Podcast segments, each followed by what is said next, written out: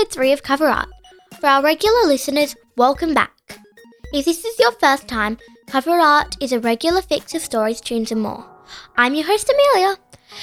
I hope you've been enjoying the Beatrix Potter series because we will be continuing on with them. We will be reading The Tale of Squirrel Nutkin today, and the song we'll be listening to is Perfect by Ed Sheeran. Okay, are you ready for the story? Here we go. The Tale of Squirrel Nutkin by Beatrix Potter. This is a tale about a tail, a tail that belonged to a little red squirrel, and his name was Nutkin. He had a brother called Twinkleberry and a great many cousins. They lived in a wood at the edge of the lake. In the middle of the lake there is an island covered with trees and nut bushes, and amongst those trees stand a hollow oak tree, which is the house of an owl who is called Old Brown. One autumn, when the nuts were ripe and the leaves on the hazel bushes were golden and green, Nutkin and Twinkleberry and all the other little squirrels came out of the wood and down to the edge of the lake.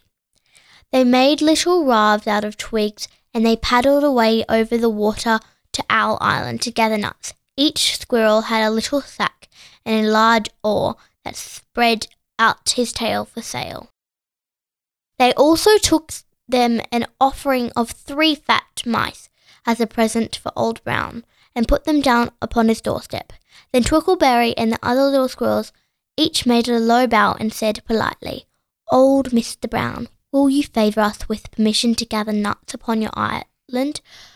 But Nutkin was excessively impertinent, impertinent in his manners. He bobbed up and down and down like a little red cherry singing, Riddle me, riddle me in a rot tot tote. A little wee man in a red, red coat, a staff in his hand and a stone in his throat. If you tell me this riddle, I'll give you a groat. Now, this riddle is as old as the hills. Mr. Brown paid no attention whatever to Nutkin. He shut his eyes obstinately and went to sleep. The squirrel filled their little sacks with nuts and sailed away home in the evening.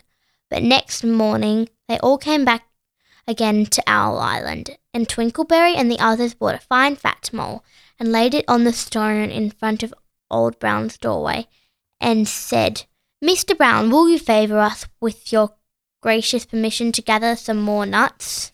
But Nutkin, who had no respect, began to dance up and down, tickling old Mr. Brown with a nettle and singing, Old Mr. B, riddle me ree, hitty pitty within the wall, hitty pitty without the wall. If you touch hitty pitty, hitty pitty will bite you. Mr. Brown woke up and suddenly carried the mole into his house. He shut the door in Nutkin's face. Presently, a little thread of blue smoke from a wood fire came up from the top of the tree, and Nutkin peeped through a keyhole and sang, A house full, a hole full, and you cannot gather a bowlful.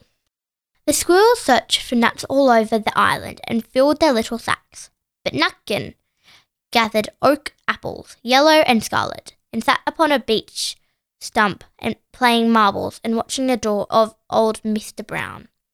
On the third day, the squirrels got up very early and went fishing. They caught seven fat minnows as a present for Old Brown. They paddled over the lake and landed under a crooked chestnut tree on Owl Island. Twinkleberry and six other little squirrels each carried a fat minnow, but Nutkin, who had no nice manners, brought no present at all. He ran in front, singing, The man in the wilderness said to me, How many strawberries go in the sea? I answered him as I thought good, as many red herrings as grow in the wood. But old Mr. Brown took no interest in riddles, not even when the answer was provided for him. On the fourth day, the squirrels brought a present of six fat beetles, which were as good as plums in plum pudding, for Old Brown. Each beetle was wrapped up carefully in a dock leaf, fastened with a pine needle pin. But Nutkin began as rudely as ever. Old Mr. B, riddle me ree, flower of England, fruit of Spain, met together in a shower of rain, put in a bag, tied round with a string. If you'll tell me this riddle, I'll give you a ring. Which was ridiculous of Nutkin because he had not got any ring to give to Old Brown. The other squirrels hunted up and down the nut bushes, but Nutkin gathered robin's pin cushions off a briar bush and stuck them full of pine needles. On the fifth day, the squirrels brought a present of wild honey. It was so sweet and sticky that they licked their fingers as they put it down upon the stone.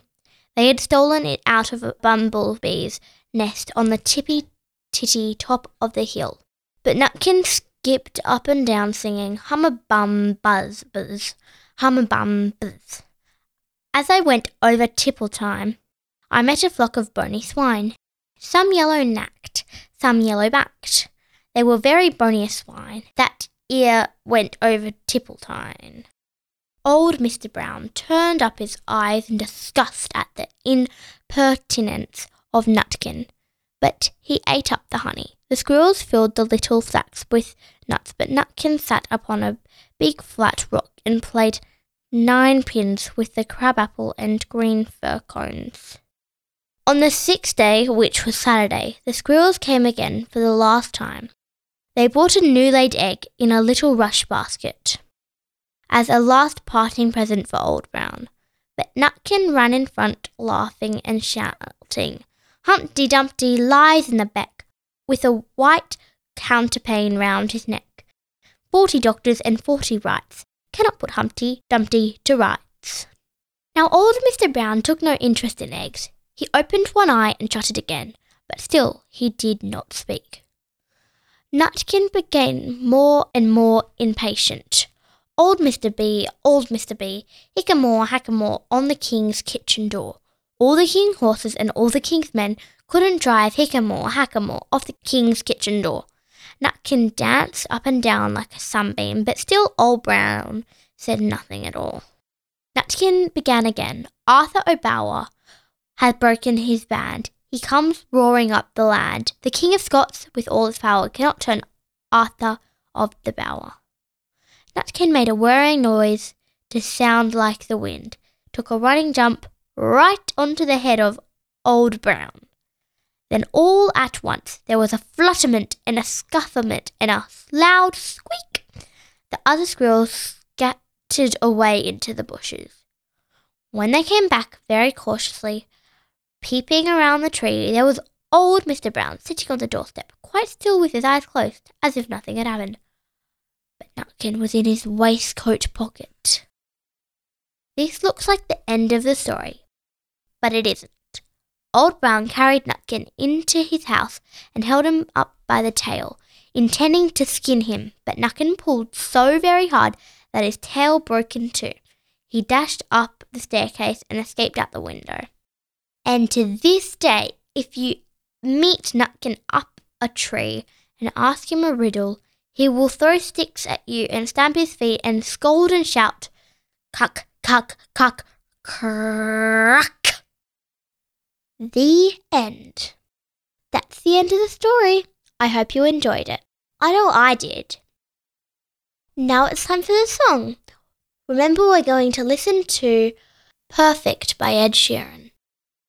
I like it because my friends always listen to it with me, and we're going to do a dance to it at school. I found a love for me. Darling, just dive right in. Follow my lead. Well, I found a girl, beautiful and sweet. I never knew you were the someone waiting for me. Cause we were just kids when we fell in love, not knowing what it was. I will not give you up this time. darling, just kiss me slow. Your heart is all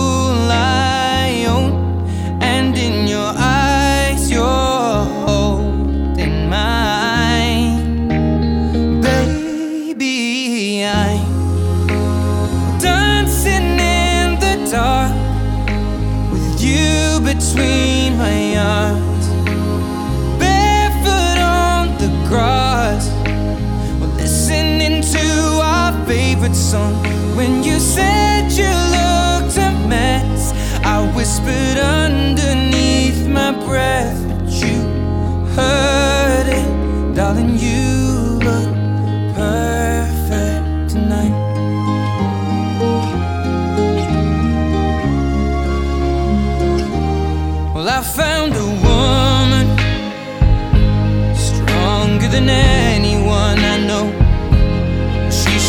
Dreams. I hope that someday I'll share her home. I found a love to carry more than just my secrets, to carry love, to carry children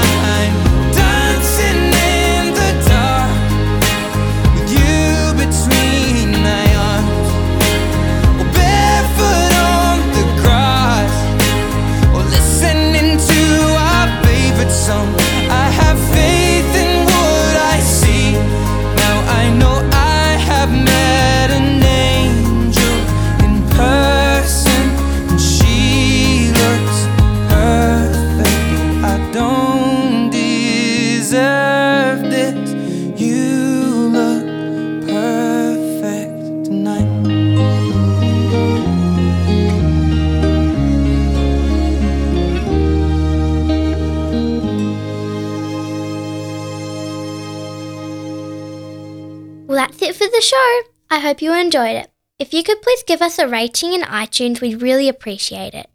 Thanks for listening. See you next time.